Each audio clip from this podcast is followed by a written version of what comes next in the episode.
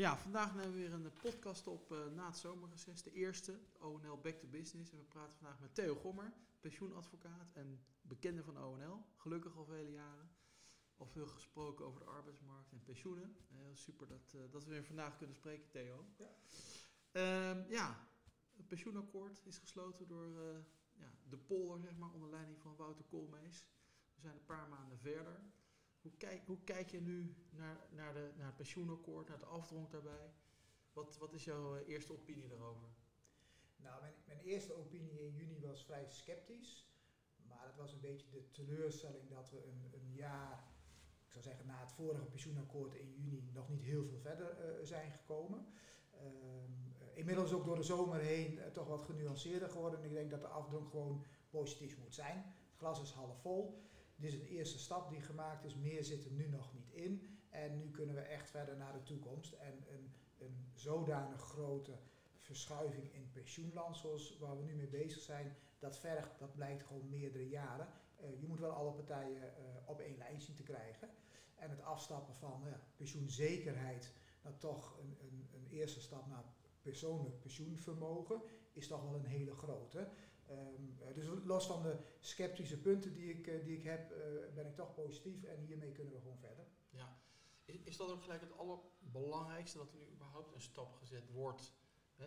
Het begin van een heel nieuw stelsel? Ja, ja, ik denk het wel. Dat het gaat eerst om die eerste stap. Nu kunnen we niet meer terug. En, en zeker voor de vakbonden, FNV natuurlijk voorop, is het afstappen van uh, een, een vast pensioen. En ondanks de hele discussie van de kortingen naar gewoon uh, premie-input en afhankelijk van het rendement bepaalt dat de hoogte van je pensioen. Dat is natuurlijk substantieel anders dan we nou ja, 40, 50 jaar hebben gedaan. En uh, daar hebben ze blijkbaar, en dat blijkt een, een, jaar voor nodig gehad. Maar nu is er geen weg meer terug. Het moest ook. En nu kunnen we denk ik uh, sneller vooruit en elke volgende stap kan sneller genomen worden. En zo richting, nou, einde overgangsregime 2026 en daarna richting 2030. Dus we hebben echt nog wel een jaar of tien nodig om, om alle volgende stapjes te maken. Als we dan in 2030 terugkijken, dan hebben we toch terugkijken naar 2010, toen we natuurlijk eigenlijk hebben gezegd, we gaan langer werken, AOW, pensioenleeftijd wordt opgeschoven, nu het, het pensioensysteem aan zich. Dan hoeft eigenlijk alleen nog maar iets meer individualisering en flexibilisering worden doorgevoerd. En daar zijn wel de, de contouren voor uitgezet, dus dat gaat wel goed komen. Ja. Dan zeg je al, hè, we, hebben, we hebben zomaar even tien jaar nodig hè, ja. om, om een aantal van die veranderingen in gang te zetten. Is dat snel genoeg? Met de huidige druk op pensioenfondsen? Met, hè? Nou ja, dat, um, dat is juist een beetje het probleem natuurlijk. Kijk, als pensioenfondsen er, er florissant hadden voorgestaan, de dekkingsgraden waren goed, dan, dan was het al veel sneller gegaan. Maar het is natuurlijk bijna elk jaar een beetje opgehouden door hoe gaan we om met de kortingen. Um, uh, stel dat de marktrente weer gaat stijgen, daar hebben we nou ja, even met z'n allen toch een paar jaar niet in geloofd, maar wel op uh, gehoopt. Nu blijkt gewoon substantieel dat dat niet het geval is.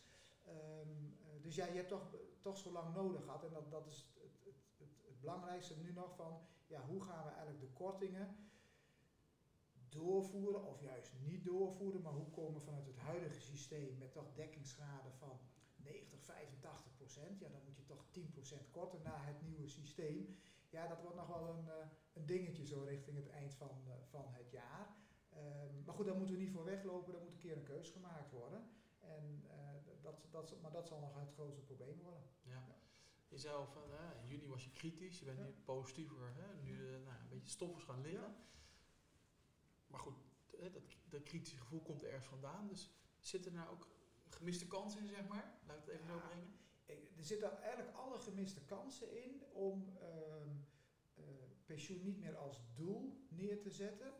Met vanaf een x-leeftijd een levenslang gegarandeerd pensioen. En het veel meer in te zetten voor, en, en zeker ook nu in de huidige nou ja, uh, post-coronatijd, laten we daar alvast maar naar gaan kijken van hoe kan ik veel meer doen met employability in pensioen. En ik plat gezegd, eerder parttime om het langer vol te houden. Een stukje omscholing. Ik ben 60.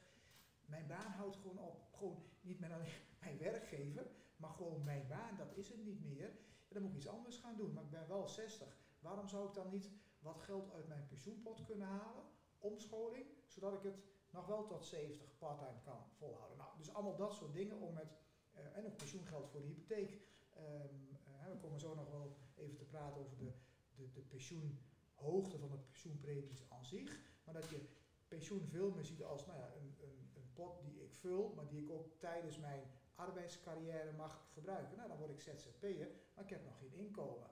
Nou, als ik niet meer gefaciliteerd word vanuit de overheid, waarom mag ik dan niet één of twee jaar uh, leven vanuit mijn pensioenpot met alle risico's van dien? Nou, allemaal dat soort dingen, ook de lump sum. En waarom moet bijvoorbeeld die lump sum eenmalig van 10% op pensioendatum? Waarom is die niet 25%? Maar waarom mag ik die niet nu 5% en ik werk nog part-time door en dan over vijf jaar nog een keer 5%? Allemaal dat soort zaken zit er niet in. Um, uh, dus dat moet allemaal nog uh, gebeuren. En dat vind ik, dat is niet zo moeilijk, dat is niet ingewikkeld, dat is gewoon ja, een gemiste kans. Ja. En, en dat is toch een beetje het, het behoudende van, en toch maar weer even de, niet alleen de vakbonden, maar ook de, de, de babyboom generatie die veel hechten aan een vast, zeker volledig met pensioen. Terwijl de volgende generatie, en even na 1960 geboren, die hebben veel meer als ambitie, hoe kan ik het zo lang mogelijk volhouden, hoe kan ik duurzaam inzetbaar Ja. zijn. Nou, oké, dat, dat is dan maar even zo, maar Ja. die slag die is echt gemist en die moet nog gemaakt gaan worden. Nou vertegenwoordigen wij heel veel werkgevers, vooral kleinere werkgevers, MKB-werkgevers, heel veel familiebedrijven. Ja, als die spreek, zeggen ze allemaal, ja, wordt het niet heel duur? Hè? Pensioen Ja. is wel een dure Ja. arbeidsvoorwaarde. Wordt het door het pensioenakkoord niet nog veel duurder? Ja, dat risico is aanwezig, want even men, men praat over pensioenpremies van 30 tot 33 procent. Ehm, en dan komt ook eens een keer de compensatie voor even de, de 45-plussers komt daarbij, ook een procent of drie. Ehm, dus dan praat je over 36 procent pensioenpremie. Veel te hoog, Ja. veel te hoog. Ja. Ehm, ik, ik, ik zie ook een tendens, even in de vrije markt, waar, waar eh, werkgevers wel keuzes kunnen maken. Je moet naar een veel, echt een substantieel lagere pensioenpremie, 15, 18, maximaal 20 procent. En als een werknemer dan extra pensioen wil sparen vanuit zijn 13e maand, zijn bonus, whatever, laat hem of haar dat dan zelf doen. Dus, dus, en dat is allemaal een beetje bedacht vanuit de, de, de, de, de bedrijfstak pensioenfondsen. Hè, dus vergrijst, problemen met dekkingsgraden. Ehm, dat is denk ik wel een, een probleem. Dus ik, ik adviseer nu ook werkgevers om uiteraard dat goed in kaart te brengen. En daar waar je mogelijkheden hebt om echt eh, eh, druk te zetten op de hoogte van de pensioenpremie. Want als ik en ouderen moet compenseren en ik moet jongeren meer betalen, maar jongeren willen ook meer salaris. Dat kan niet. Dus het kan ook gewoon niet. Plus, ehm, ik geef wel als voorbeeld een, een, eh, de metaal. Ehm, als in de metaal wordt gezegd de pensioenpremies moet ik doe maar 30% zijn plus nog 3% extra, dan zegt een partij als ASML, "Nou, dat is prima, dat kunnen wij wel betalen. En die hoort ook bij de metaal. Maar een klein metaalbedrijf met 4, 5 oudere werknemers, dat kan gewoon niet. Dus die, het leuk dat het fiscaal maximaal 30, 33% is, maar de gemiddelde pensioenpremie moet substantieel naar beneden. En ik vind ook dat, ook, ook een beetje met als nou ja, argument corona, dat werkgevers gewoon het lef moeten om te zeggen, we gaan budgetair neutraal omzetten. Eh, als het meer naar jongeren moet, moeten ouderen inleveren. Willen eh, eh, ouderen dat niet, dan moet de gemiddelde premie substantieel lager. Dan blijft de salarisverhoging voor de jongeren en kunnen ouderen wat gecompenseerd worden. Dus daar, en daar helpen we ze graag bij. Ja. ja, want je krijgt natuurlijk gewoon, hè, hoe je het bent of verkeerd, je gaat van het ene stel naar het andere Ja. stel. Je krijgt de overgangsproblematiek. Ja. Ja. Is daar nou voldoende over nagedacht? En wat raad je nou werkgevers aan?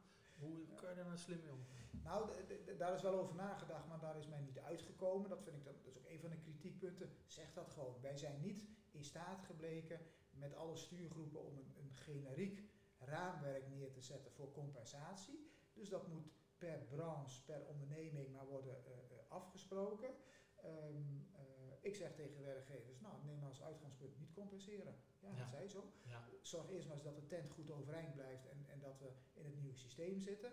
En als het dan voldoende goed gaat over 1, 2, 3 jaar, dan kun je altijd nog wat, eh, wat extra's doen. Anders is het gewoon niet te financieren. Nee. nee, nee.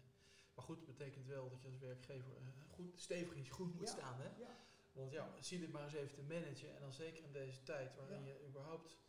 Heel veel werkgevers al met het overleven van een bedrijf bezig zijn. En ja, Hè? Ja. zelf, eh, ik heb ook deze week veel ondernemers gesproken die op dit moment hebben geen inkomen uit eigen nee. bedrijf kunnen halen. En dan moet je deze discussie ook nog eens een keer een goede baan leiden. Lijkt me lastig. Ja, maar ja, goed, even, aan- eh, daarbij natuurlijk ondernemen voor, dat is, eh, dat is één. Ehm, eh, maar het moet gewoon werknemers, en ik, ik zie dat nu nog niet. En dat komt natuurlijk door alle steunmaatregelen, want ja, dat, dat snap ik.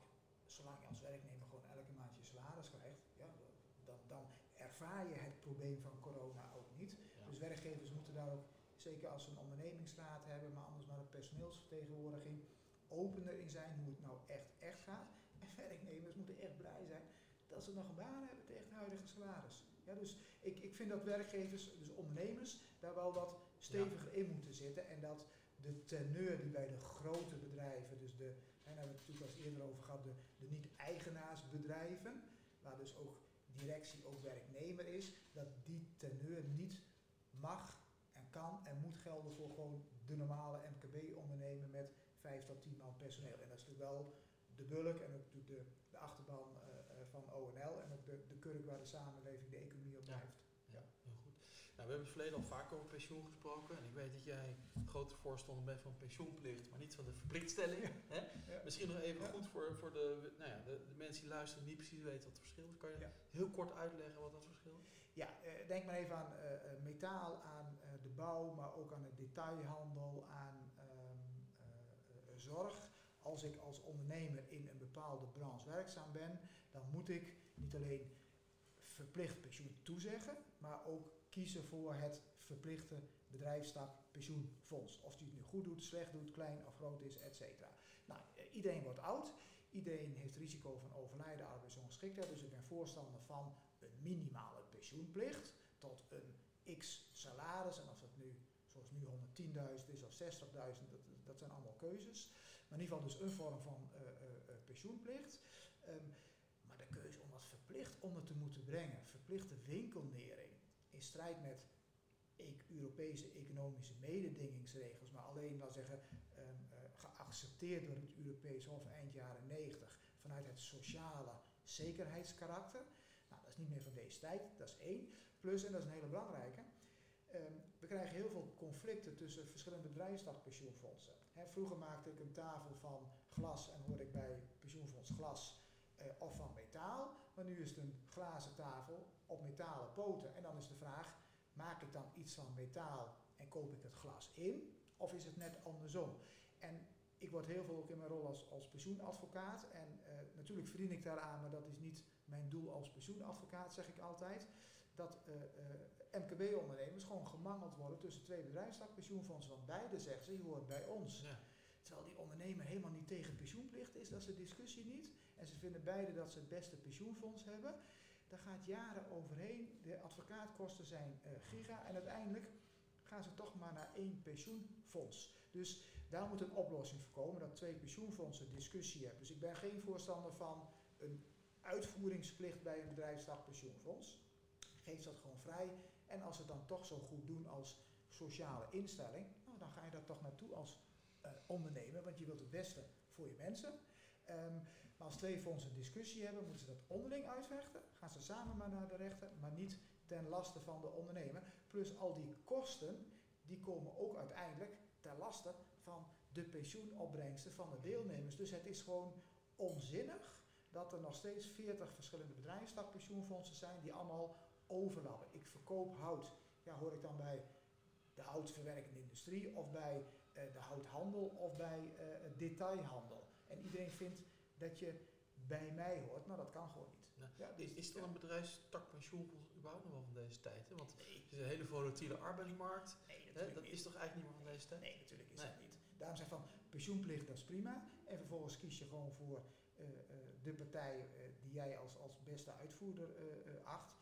Kijk, vroeger had je 30 verschillende verzekeringsmaatschappijen, nu geloof ik nog 5 of 6. Vroeger hadden we 100 bedrijfstakpensioenfondsen, nu nog 40. Nou, 5 is genoeg. Je hebt, je hebt 7 pensioenfondsen in de houthoek. Ja, Dan kan het er gewoon één worden. ja. Ja. Allemaal veel te duur, Ja. eh, et cetera. Maar goed, die verplichtstelling zit nu nog steeds in het pensioenakkoord. Ja. Dus daar zitten we voorlopig nog aan vast. Ja. Wa- waarom eh, is dat zo moeilijk om, om, om, om, dat, om die overstap te maken? Waarom houdt men zo krampachtig vast aan die verplichtstelling? Ja, dat, dat, dat, dat zijn de, toch de belangen van de gevestigde orde. En met alle respect ook, ook de vakbonden, die hebben natuurlijk eh, eh, eh, zetels in, in de besturen. Ze zitten aan de CAO-tafel, dus het is een financieel belang, maar het is ook een, een machtsbelang. Daarom zit er nu ook een solidariteitsreserve in het nieuwe systeem, die nog steeds 15% mag zijn van het pensioenvermogen.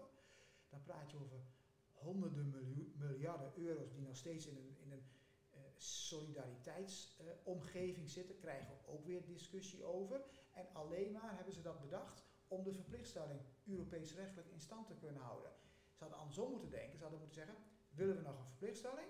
Zo nee, hoef je ook geen solidariteitsreserve te hebben. Dus, dus um, uh, nou, daar, ben ik, daar ben ik heel kritisch op. En dat gaat, dat gaat weer heel veel discussie met zich meebrengen. Dus we moeten echt nog wel, hoe gaan we om met kortingen? Hoe gaan we om met de, de compensatie? Hoe gaan we om met die solidariteitsreserve? Dus de komende vier, vijf jaar in het overgangsregime zullen er nog heel wat, heel wat uh, keuzes gemaakt moeten worden. Uh, daarom maar even die blik op 2030 en daar moeten we maar even, uh, even doorheen. En die verplichtstelling die gaat ook Europees rechtelijk opnieuw aangevochten worden. En dan ben ik benieuwd wat er uitkomt. En het zal me niet verbazen dat het niet meer houdbaar is. Ja.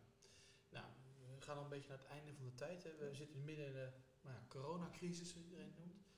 Wat is nou de impact daarvan op, op dat pensioendossier, denk je? Gaat dat gewoon onver, onverminderd door? Wat, wat denk je? Nee, ik, ik denk dat er daardoor een versnelling krijgt en dat iedereen zich realiseert dat, dat werken, kunnen werken, uh, geld kunnen verdienen, uh, langer blijven werken, ook als je ouder bent, uh, dat dat veel belangrijker is. Dus het, dat het inkomen van vandaag veel belangrijker is dan het inkomen van later. Heel cru. Wie zegt dat ik het haal?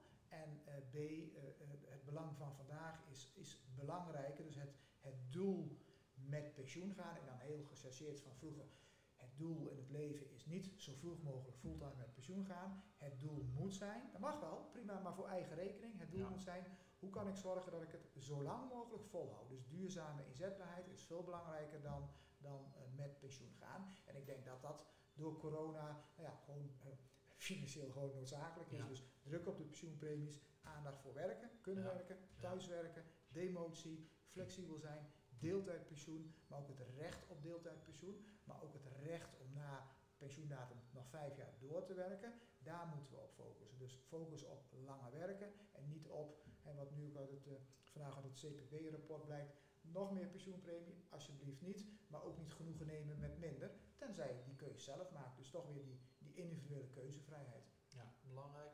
Dus misschien is, misschien is de coronacrisis dan een blessing in disguise ja, ja, voor het denken over de toekomst van pensioenen. Ja, ja, dat denk ik wel. Ja. Misschien de allerlaatste vragen. Nou, het is nu uh, nou, zeg maar het begin uh, van het nieuwe politieke seizoen. Nou, nog drie maanden, dan zit de volgende verkiezingscampagne. Maart uh, volgend jaar begint de volgende formatie. Ja. Wat zou jouw allerbelangrijkste boodschap zijn aan straks aan de onderhandelaars aan die tafel als we weer met, het hoofdstukje pensioenen komen? Zet het pensioenakkoord door? Ja, zet, zet, zet het door, zet er versnelling op um, en, en maak gewoon keuzes. En, en keuzes hebben nu eenmaal consequenties, het zij zo. Er is nu geen weg meer terug, dat is het goede. Um, ook niet, en ik heb vroeger wel eens gezegd, ik hoop eigenlijk dat Koolmees terugkomt als minister, want dan kan hij de klus afmaken. Maar dat, hij heeft het gebracht tot het punt dat er, er is geen weg terug. Dus ook een volgende staatssecretaris of minister van Sociale Zaken moet gewoon hurry up met het pensioenakkoord aan de slag. En gewoon het lef hebben om uh, keuzes te maken. En belanghebbende partijen die niet mee willen, nou, die doen maar even niet mee aan de onderhandelingstafel. Ja, mooi. Nou, ik vond het weer heel fijn met je te spreken, Theo. Dank je wel. Ja, oké. Okay.